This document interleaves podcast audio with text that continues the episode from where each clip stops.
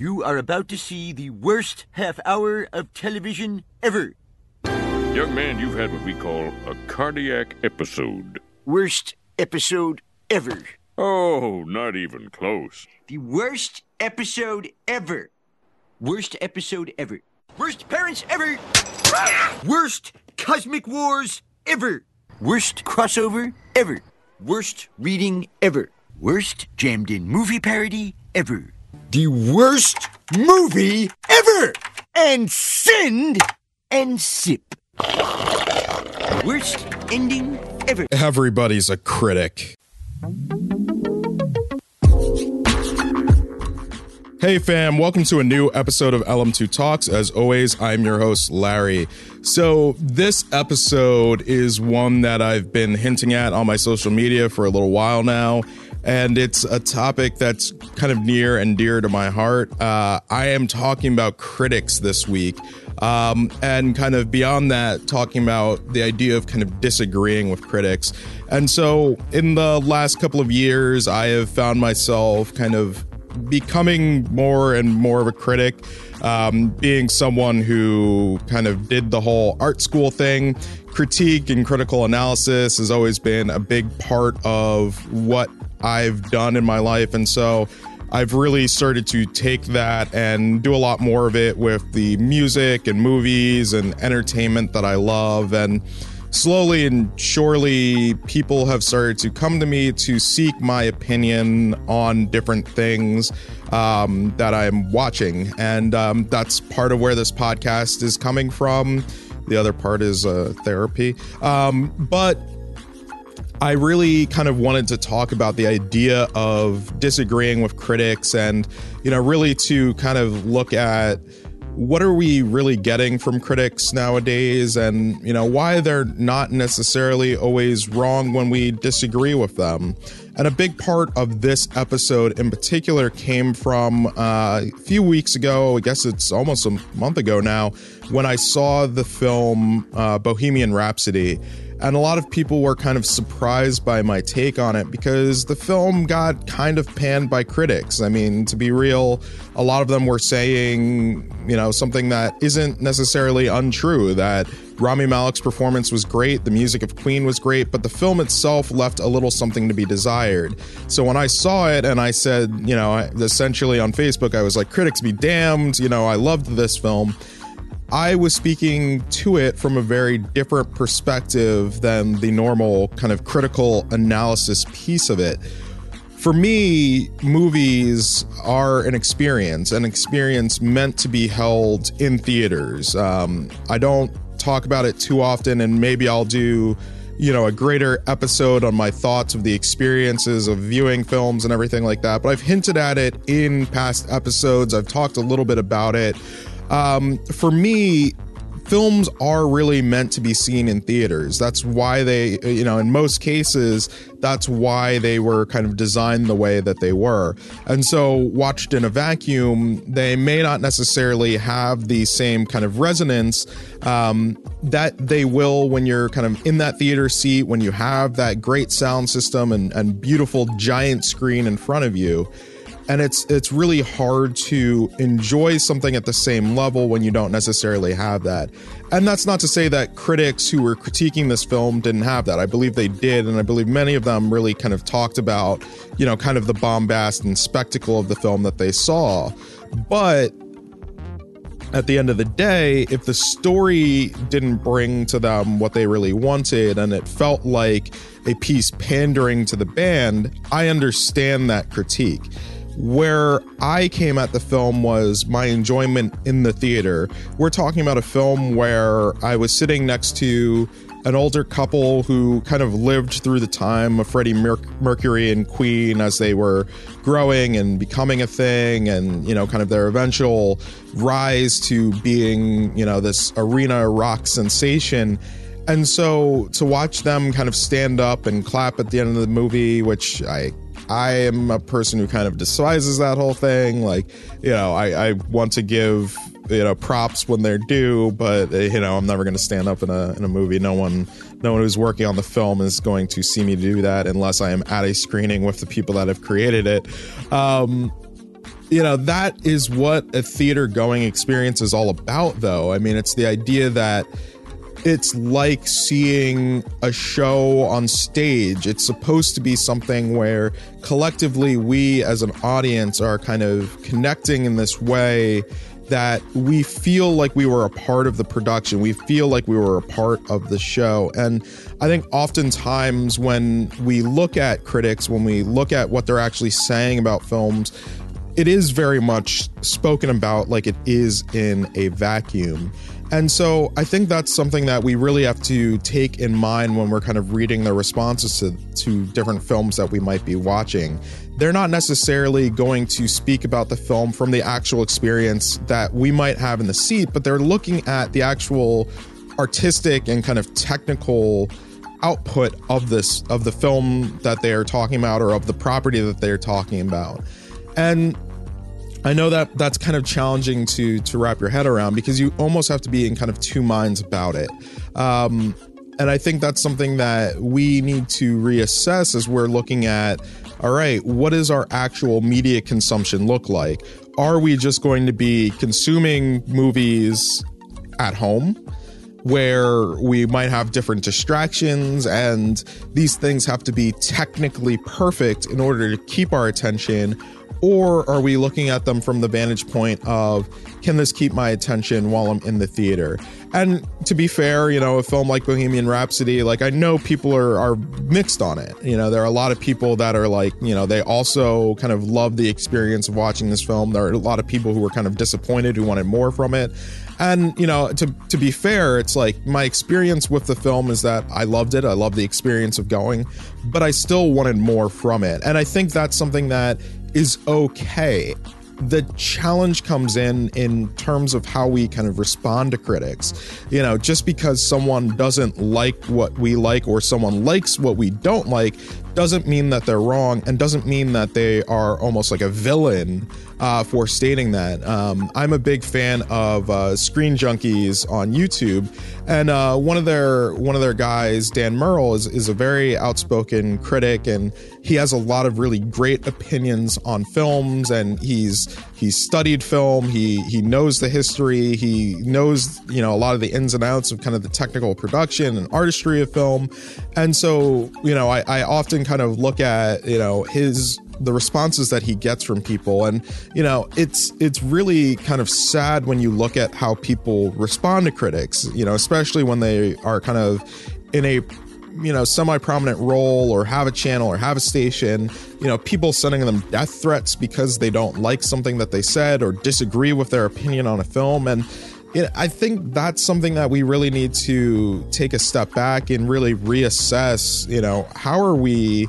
how are we taking in the information that critics are presenting to us and are we actually using it in, in in a way that's constructive and not necessarily destructive um, you know this this kind of thought process led me to want to do a couple of polls on my social media. So on Facebook and Twitter, uh, I ran polls basically just to see do people read what critics have to say? Do they um, use critics to kind of shape their viewing choices or their entertainment choices and what what I found was actually pretty interesting because for me, you know, I just kind of assumed that everybody was looking at what critics said before they went to the movies. I remember one of the big things uh, for me growing up was, you know, my, my, dad would get the paper, and you know, some of the movies we weren't we weren't a family that necessarily saw things opening weekend. We would usually see it the weekend after because we wanted to avoid crowds and things like that.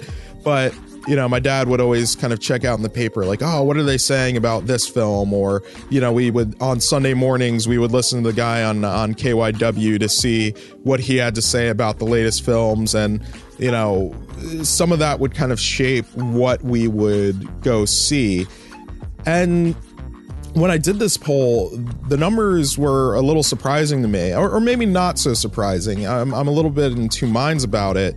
Um, there were it was it was pretty close, even though uh, uh, a few more people kind of edged to the no side of things on Twitter. There were a few more people that said yes, critics um, influence them on Facebook, and what it made me kind of realize is that you know we we are at a very mixed place where there's a good number of people that are using critics or not using critics and it really does come back to that kind of personal perception and, and kind of personal critique of, of what you like you know, there's always going to be those times when we know something isn't good, but we enjoy it anyway. You know, a film like Venom is a perfect example of that, where it's it's not a good film. Technically, it's bad. It might have one good performance, but it's a mess but we like it for being a mess. And even some critics have kind of mentioned that they they liked it for being a mess. And you know, is is that a problem with our taste, or is that just a problem, or is that more to do with the experience and the enjoyment that we find in something? And so I think that's kind of the ultimate test of of some of these critiques and maybe that's the way that we need to reframe the way that we critique film. So is it a matter of kind of having these two distinct areas that we talk about when we're reviewing something? You know, what was my overall entertainment with this thing? What was my overall enjoyment of it? What was the experience like taking it in, taking it in around other people? Uh, what was the feel of the crowd like? How did other people respond to it? Um, mixed with also being able to talk about well here's some of the technical shortcomings um, you know one of the one of the things that I was going to talk about later, but I'll just kind of dive into it really quickly right now. Is you know I recently finished the game Red Dead Redemption 2, and you know outside of some of the um, some of the process of creating it that I talked about last week in my, my episode on work culture. Um, one of the things that a lot of people had problems with early on in the game is just like the feeling of it being slow and feeling like they were fighting the controls and fighting with the way that they wanted to play the game. And so, from a critique standpoint, even though the game has been getting rave reviews from all these critics, a lot of the general public didn't necessarily share that same opinion but at the same time, the story of this game is where it really shines. And so, while some of the technical shortcomings might prevent it, at least in my eyes, from being a perfect game, it is nearly perfect in the entertainment that it gave me, in the story that it told me, and the way that it made me feel. And I think that's something that, you know, we really do need to to use my one of my favorite words here reconcile when we're when we're really talking about critiquing whatever entertainment property we are. You know what does it mean to us? How does it affect us? Uh, versus what are some of the technical and artistic shortcomings of it? And you know to that point you know the idea that because of kind of the democratization of critique through things like social media, we have a number of different people that we can kind of hear from and we can ask those follow up questions. Oftentimes, when we look at critiques in the newspaper or online or, you know, in a YouTube video, yeah, we can we can leave comments, but we're not necessarily guaranteed to hear back from the person. But if I post, hey, I didn't like this movie, or, you know, it wasn't really for me, someone can ask those follow up questions. Why didn't I like it? Why did I feel it wasn't for me? You know, why, why was I not bumping this album? What was the issue that I had with it? Or why didn't I enjoy playing this game? Um, and I think that goes a long way in in helping us really start to figure out what critiques are beneficial for us. Um, and I think that's that's really the thing. You know, if, we are going to be engaging with critics, how can we do that consciously um, and conscientiously, um, so that we're not necessarily fighting someone for having an opinion or passing judgment on something that we may love just because they don't necessarily feel the same way about it. Um, it's not fair to other people to kind of impose our tastes on everybody um, you know, and and I think that's the other part of it. You know, as critics become their own sort of personalities in a sense, it's up to us to kind of determine who are the people whose taste most closely aligns with our own and kind of use those as the people that we go to to seek out their thoughts. Now, it might be a little bit different if you, you know, consider yourself an armchair critic uh, like myself and you want to hear what varying people have to say about something. But that's the great thing about Rotten Tomatoes. So, you know, I think it's it's really important. I've talked about Rotten Tomatoes a little bit before, but just kind of remind you, the scores that things get on Rotten Tomatoes are an aggregate. They're not necessarily, hey, you know, this movie is actually bad because it's coming up, you know, rotten, or it's not good because it's coming up fresh.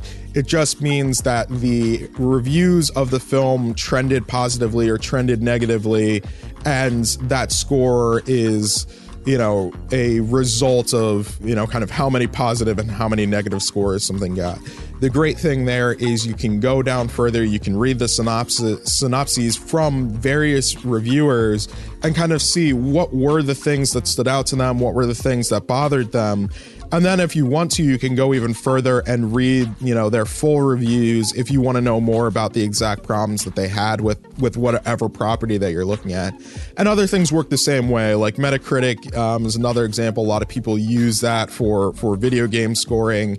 Um, and I'm sure there's something for music. I don't necessarily always, you know, look into that though because you know, I haven't found anybody who's critiquing music in a way that you know really speaks to me yet um you know but i'm but i'm sure i will find that thing uh, one of these days so you know realistically as always, you know, as you're looking at critiques, as you're finding yourself maybe disagreeing with critics, take it with a grain of salt because they're looking at things that are a little bit different than you are.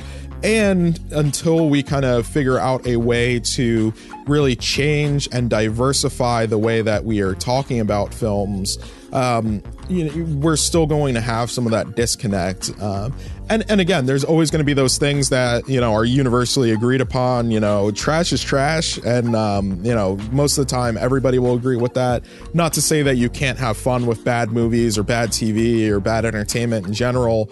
Um, you know, but I but I think it's it's always going to be clear you know what are what are some of our clear kind of winners and losers uh, when it comes to critical analysis and the other thing that I would mention too, when I get back to the idea of kind of diversifying critique, is just the idea that we need more people of differing backgrounds to be critiquing films. Um, one of the films that I'm going to talk about a little bit later, uh, Green Book, is one of those examples for me where, you know, what I found is uh, folks of uh, color who were critiquing that film had a very different experience than than you know white critics with it. And and not to say that all white critics agreed on that movie. There were there were some that were kind of vocal about how they felt about it and how they felt that you know it didn't quite do what they felt it should have done.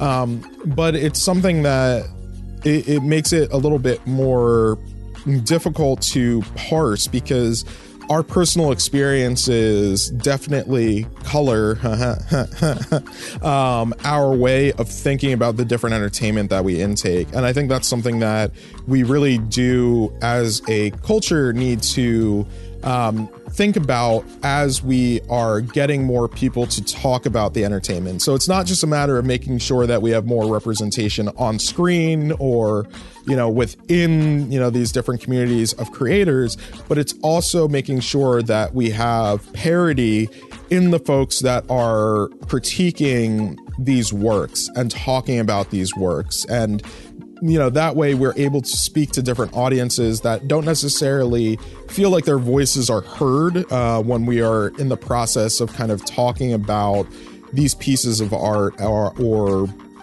entertainment um, so you know that's just my plug for you know hopefully encouraging some more folks of color to make their voices heard when they're going to the movies or checking out music or you know just kind of reviewing entertainment generally. Um, it's it's one of those sad things when I go onto YouTube and like there's you know maybe you know yes, there are a lot of people of color who might be reviewing things there, but they're not the ones who have big channel followings. They're not necessarily the ones who people are going to. And there's a part of me that wants to kind of see that change. Um, there's a big part of me that wants to see that change. There's a part of me that really wants kind of that landscape to, you know, once again, be more representative of the people here in the United States uh, and across the world so that we are really able to speak to different audiences from different perspectives so that there's a greater understanding of why we may not have liked something that everybody else loved. Um, So, yeah, so that's my rant and ramble about critiques and critics. Um, you know, definitely feel free to shoot your comments over to me. I, I really want to hear what other people have to say about this topic. Um, I got some great responses on Twitter and Facebook when I asked about critics in general, uh, but I really want to hear some more thoughts on on how people actually respond to critics and and what they would like to see more of from our from our kind of critique culture. What are ways that we can change what we're doing and and make it better, make it easier for people to use and understand and you know, really showcase you know, kind of a holistic approach to uh, sharing opinions on entertainment and art. So, moving into our next section, uh, we're going to get into some spoiler free reviews. And one of the films that I mentioned earlier, Green Book, is uh, the first one that I want to talk about, and this is a this is a film that was very critically well received. Um, I think at the time that I'm recording this, you know, it's it's trending fresh on Rotten Tomatoes at like an 83 percent. And what I will say, what what I did like about this film, I thought the leads, um, Viggo Mortensen and, and Mahershala Ali, were fantastic. They are both fantastic actors. They're actually two of my favorite actors. I've been obviously following their careers for a very long time, and I feel like they had really great chemistry together. The film was well acted, it was well directed, it looked good. It, the problem for me is, you know, it's a story about race relations and you know kind of this idea of overcoming difference and you know showing respect for one another despite who we are, who we were born as, our life choices, everything like that. And for me, the film just felt a little too clean, a little too neat, and a little too shallow. And you know, it's it's one of those films that as soon as I saw the trailer, I think the first comment that I had for it was, "Oh, this is the Oscar baitiest Oscar bait movie I've I've ever seen a trailer for." And I still stick with that after seeing the film. You know, while I can't, I can't say it's bad, but I can say that I hated it. And you know, it, it is exactly that that that bit for me where it's like, you know, yes, we live in divisive times, but to make a shallow, clean film about how we can all get along, it feels it feels disingenuous to me and it, it's not something that that i enjoyed but it's a film that I know other people are going to love, and I know it's a film that people are going to take a lot of lessons from. So, um, you know, again, you know, as I just said in kind of the piece on critics, you know, take that with a grain of salt. That's just my opinion on it. You might see it and feel completely differently. You might love it. Uh, like I said, I guarantee you'll. Some of you will probably love it. I, I have a number of friends who saw the film and and had a great time with it. Really enjoyed it. It just wasn't for me. A film that was more for me, however, and not just because it has superheroes, was in Spider Man Into the Spider Verse. Um, you know, it's the new animated Spider Man film from Sony Animation, um, and it features Miles Morales, who in the comics was created, um, you know, he was the Black Spider Man. And you uh, know it's it's it's really fun to see this on screen because it's not solely about hey we have this black spider-man even though that's a big part of it. And and when i say black it's, it's he's not just black. He's a multi-ethnic spider-man. You know he is he is black and latinx. You know he is a part of multiple diaspora. He speaks spanish and english and you know he's into hip hop and R&B and, and graffiti and all of that. And you know at the same time we also are exposed to these different versions of Spider-Man or Spider-Woman or even Spider-Ham in, in one case. It's not a spoiler. It's in the trailers. Check them out. Um, but this film was a lot of fun. Um, and it's from the the people that did the Lego movie and I believe Lego Batman movie. And you know for for how so many of us are tired of superhero films, I feel that Into the Spider Verse did a really good job of kind of breaking out of some of that mold. Like, yes, there are superhero movie things that happen in it, but it's really not so much about the super heroics, but about being you know, kind of true to yourself and kind of finding your place and your way of doing things um, within the context of your own story. And I thought I think the messaging of this film is great. It's it's something that I really wish uh, had existed when I was a kid.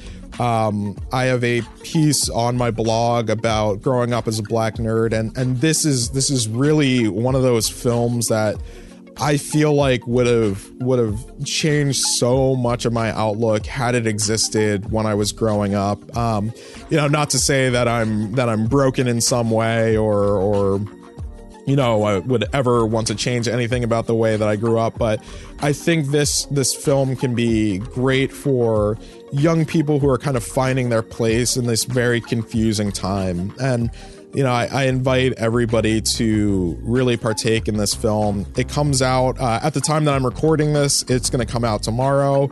I was lucky enough to get to see one of the advanced screenings that AMC had this past weekend. Um, the voice cast is spectacular, the music is spectacular, the animation is amazing, and the post credit scene is also fantastic.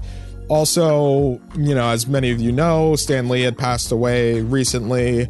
And for me, um, thinking about my relation to Spider Man and the way that I had always kind of heard Stan Lee talk about Spider Man, I feel like this version of Spider Man, this Spider Man story, really achieved what he had always talked about the character representing. Um, and I, and I think it was it was a really beautiful take. Um, it's it's emotional, it's funny. I think most people will have a good time. If you don't, I'd really want to hear what Rob Rob. I'd really want to hear what rubbed you the wrong way. Um, also, to just to be fair, the uh, the post credit scene is hilarious and you know, one of and the Stan Lee cameo in the film is is one of the best I, have seen in a really long time. So um, definitely check that out. Let me know what you think. One of the other things that I did this weekend was I binged Netflix's Big Mouth, um, and you know, I know a lot of people, myself included, kind of looked at this thing and thought, oh, this is just a juvenile, you know, comedy cartoon about sex and everything like that. But what I really thought it was was a great kind of animated coming of age kind of story looking at the way that we examine sex education and puberty and the awkwardness of it all and you know some of the things that we struggle with as we're growing up. Um, and i thought it was a really smart take on all of these things. It's easy to pass it off as just kind of gross humor, but if you really kind of dive into the way that they're approaching these topics and talking about them and kind of examining the psyche of adolescence, I, I think it's it's something that's really really special. And you know again it's one of those things that i know is not going to be for everybody uh, but i would invite you to take a look at it if you think those kind of topics are something that you might be interested in. And one more review and i might be giving you know a much deeper review on this later on but as i mentioned in my critique portion I recently finished uh, Red Dead Redemption 2, not just the main story, but the epilogues as well. Uh, there's still a little bit of cleanup that I need to go and do in the game. There's a lot of hunting that I need to do left. Um, and, you know, despite a lot of the issues that the game had bugs, weird controls, feeling like you're fighting against the game to do the things that you want to do. I think ultimately the story is where this game, well, and story performances and the music are really where this shine. Everything from a story perspective um, was it was top tier. You know, I, have heard it described as you know, like watching, you know, a few a season of a of a great television show when it came down to like the main story missions of the game, and I would wholly agree with that. There's so many great homages to uh, various classic Western films, spaghetti Western films, post Western films. Um, there's a lot of really interesting philosophy and the way that your choices kind of manifest in this game really showcase a different way of thinking about, you know, kind of creating video games and, and creating a sim. And I know it's not as, you know, robust as like every decision you make in the game affects something else later on. Um, but I think the choices that they did give you in terms of how you approach your playstyle in the game, essentially whether you are good or bad, I, I know again not not a new concept, but I feel the way that those choices manifest in the game, um, especially with a late game choice that you have to make in the game, really, really did something magical. And I and I found myself wanting to, you know, even though I wasn't ready to dive back in and and you know replay this game, which I'm pretty sure I spent, you know, close to 150 hours playing my first time through um, I found myself wanting to really go back and watch what the other endings that I missed were. So, moving on from our spoiler free reviews, um, one of the things that I wanted to talk about that I loved this week um, is a YouTube channel called Lessons from the Screenplay. Uh, in which their host Michael dives into different films and takes a look at the screenplay and compares it to um, some of what happened in the final film to look at ideas of dialogue and story structure and character arcs uh, to really expose why some of our favorite film moments work and what it is about them that kind of sets them apart. And there's a lot of really great things that he does because he's looking at not just classic films, but he's also looking at some of those blockbusters. And why are some of those blockbusters that we love so much transcendent? What are the choices that they make that allow them to you know, kind of be beyond just being, you know, a superhero movie or just being an action movie? What are the subtle choices? What are the acting directions that were given? What were the line choices? How did these characters get built up? there's a really great episode that he has on the film Devil Wear, The Devil Wears Prada, uh, really just examining how they established their characters. And, you know, I thought that was really interesting. You know, what can we be told within you know, basically, what can we be told within the first five minutes of the film that kind of set up everything that we need to know for the rest of it? Um, definitely check it out if you have an interest in either screenwriting or filmmaking, or you just want to know why something resonated with you the way it did. Um, definitely go check him out. And yeah, I think that brings us to a close on another episode. I'd really love to get more questions from you all so that I could actually have some uh, questions and answers in my questions and answers section. Um, to be fair, though, I know my episodes have been running a little bit long recently, mostly because on the last few topics that I've had, I've there was a lot that I wanted to get out. There was a lot that I wanted to say. So, um, as always, on social media, hit me up at LarryTron pretty much everywhere. Um, or send me an email, larry at lm2photo.com. Um, those are the two best ways to get in touch with me. Feel free to shoot me your questions, your critiques, your concerns. As always, you can find the podcast pretty much anywhere where you listen to podcasts. I am on Apple Podcasts, Google Podcasts, I'm on TuneIn, Stitcher, I'm on SoundCloud, and finally, finally, people, I am on Spotify. So there is no longer an excuse for not listening to me talk.